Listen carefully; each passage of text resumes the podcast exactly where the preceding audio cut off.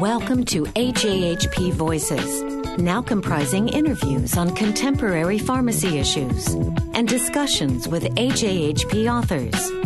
The service was formerly known as AJHP Podcasts. AJHP is the official journal of ASHP.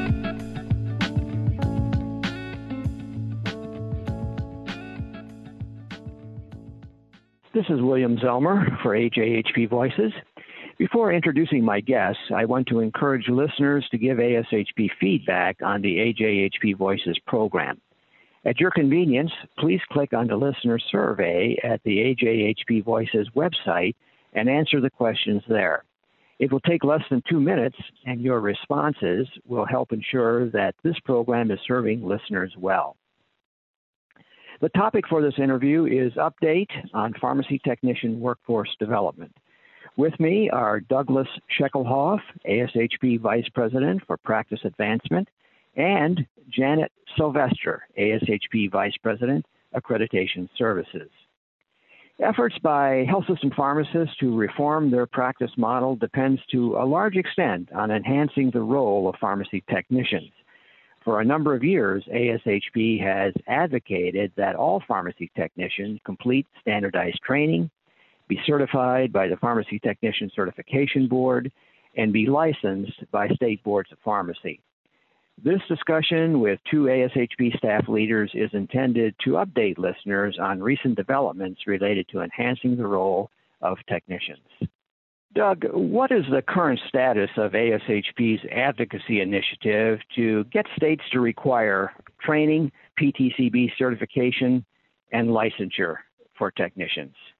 Well, we continue to advocate for ASHP's official position that technicians should go through an ASHP accredited training program, that they should be certified by PTCB, and that they should be licensed with state boards of pharmacy.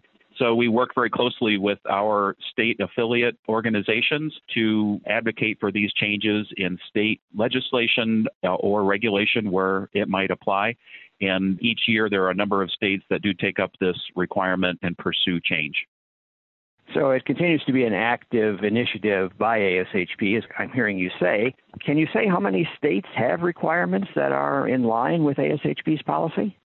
Well, I would say that there's really one state that has perfect alignment with those requirements, and that's North Dakota.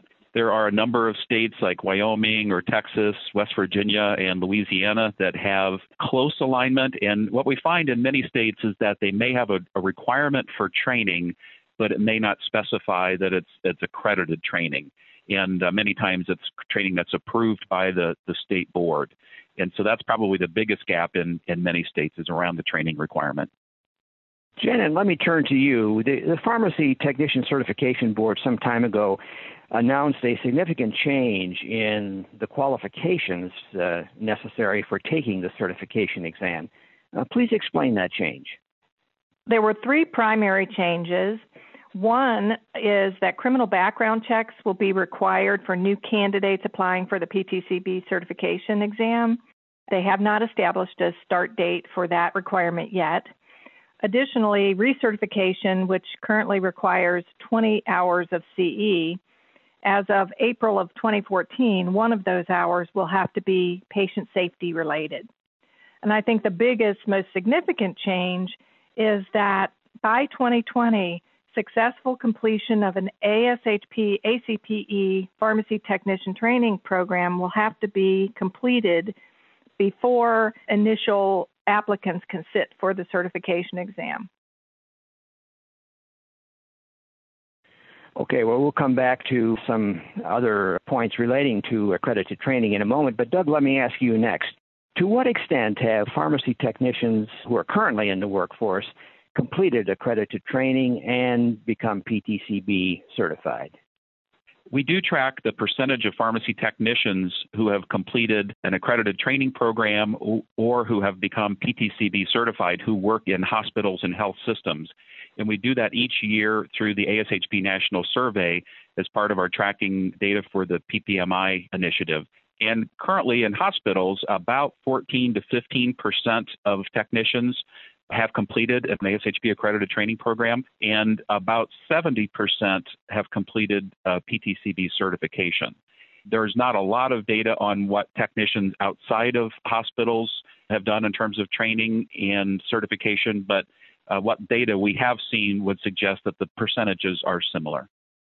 Okay.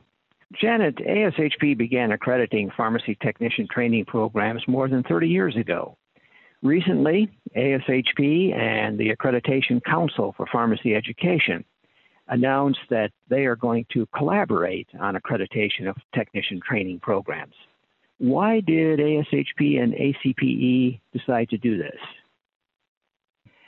Well, in 2010 and then I think in 2011, a task force that was associated with the NABP made some recommendations that ACPE and ASHP collaborate on the accreditation of pharmacy technicians.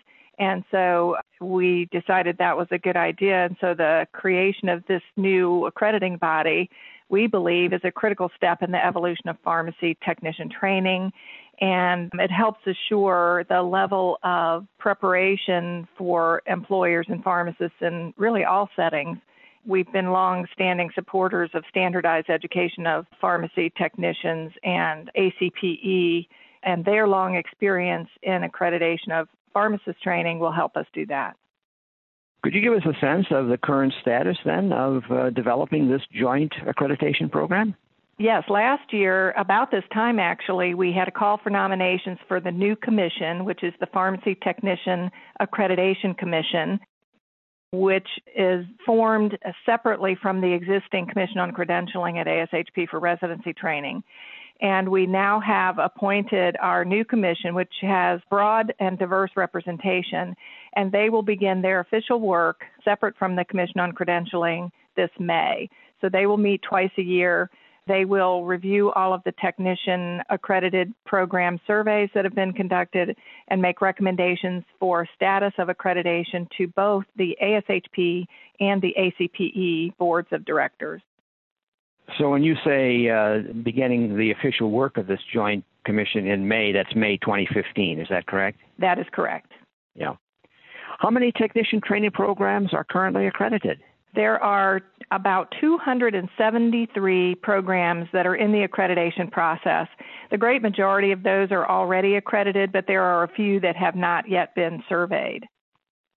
Well, I imagine it's uh, difficult to know exactly how many technicians complete accredited training each year, but you probably have a definite fix on how many technicians take the PTCB exam every year. Can you give us that number?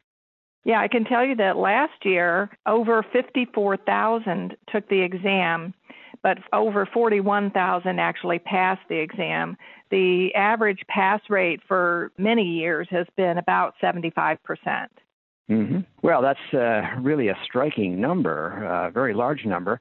Uh, would it be safe to say that there's probably currently a, a, very sizable gap between the demand for taking the PTCB exam and those who have completed accredited technician training?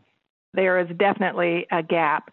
The issue we have right now is that we're a little unclear about what the demand is for trained pharmacy technicians, and so we will be working to try to identify what that number is so that we can actually project how many additional training programs will be needed by 2020 to help support PTCB's new requirements.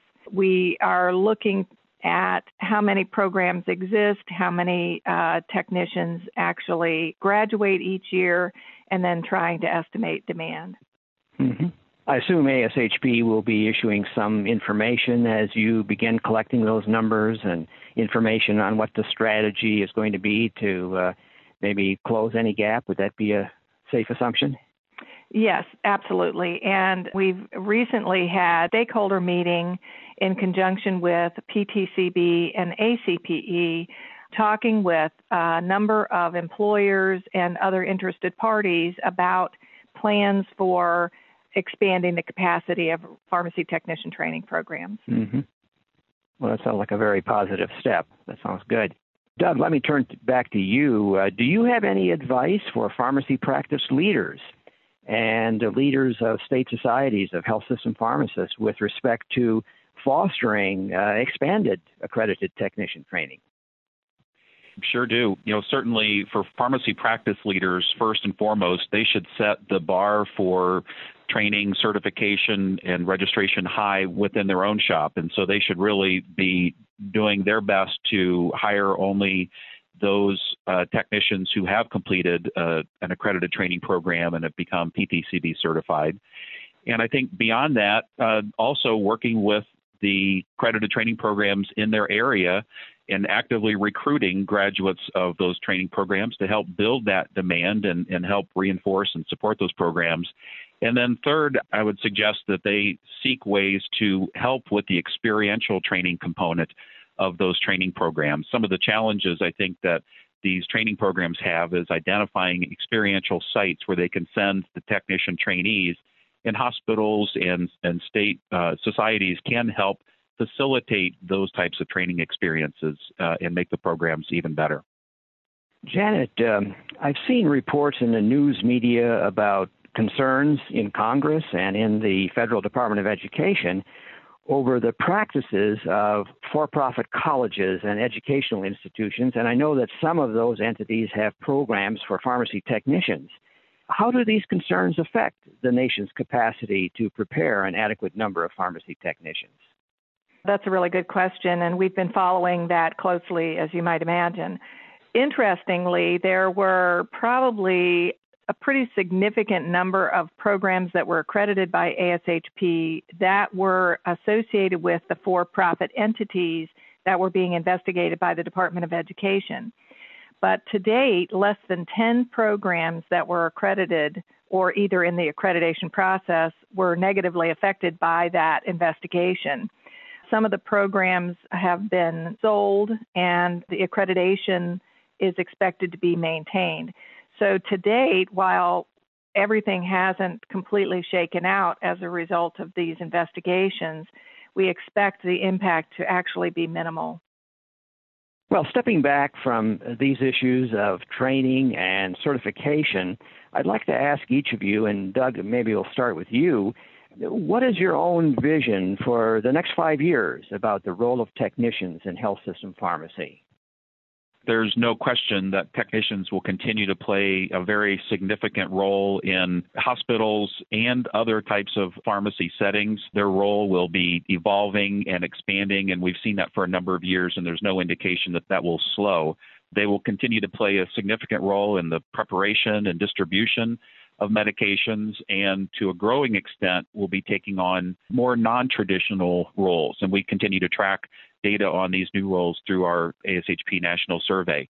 The one that we've seen the biggest increase in has been around medication reconciliation, where a technician will go in and visit with the patient and obtain the initial medication list when they are admitted to the hospital. That has increased by 60% just in the last few years that we've been tracking data. So that's an, an example of a non traditional role that we uh, expect will continue, and it's an important role within uh, hospitals as, as patients are admitted. Janet, what are your perspectives on this? Well, I agree with what Doug has already said that the scope and roles of pharmacy technicians will continue to expand to support the expanding roles of pharmacists, and that much of the distribution functions in pharmacies can be delegated to well trained technicians, especially when they use fail safe technologies such as barcoding. And the importance of the technician's preparation as part of the pharmacy workforce really can't be underscored enough. Their growth and advancement really parallels that of the pharmacist. And as we see the growth and advancement and expanded roles of pharmacists, so too will we see commensurate change with the growth and roles of pharmacy technicians. One thing that we are also seeing is changes in what the boards of pharmacies in many states are doing with regard to work that can be assigned to pharmacy technicians. So I think as we continue to standardize the education and training of our technicians, we'll see the boards of pharmacy more willing to delegate duties to those well trained individuals. Douglas Scheckelhoff and Janet Silvester, thank you very much for taking time to have this discussion about the pharmacy technician workforce. This is a postscript recorded on January 16, 2015. The interview with Douglas Scheckelhoff and Janet Silvester was recorded in mid November 2014. In early January 2015, the Pharmacy Technician Certification Board announced a change in policy that requires an update on one bit of information in the interview. PTCB's new announcement said that it has decided not to require criminal background checks for initial applicants for its technician certification program. PTCB said that it is continuing its current policy of requiring applicants to fully disclose all criminal and state board of pharmacy registration or licensure actions. This updates a statement made by Janet Silvester in the interview. Before signing off, let me again encourage listeners to give ASHP feedback on the AJHP Voices program, including suggestions for future topics. Please go to the website, ajhpvoices.org, and complete the brief listener survey there. Your input will be much appreciated. That concludes this interview. For more information about AJHP, please visit www.ajhp.org.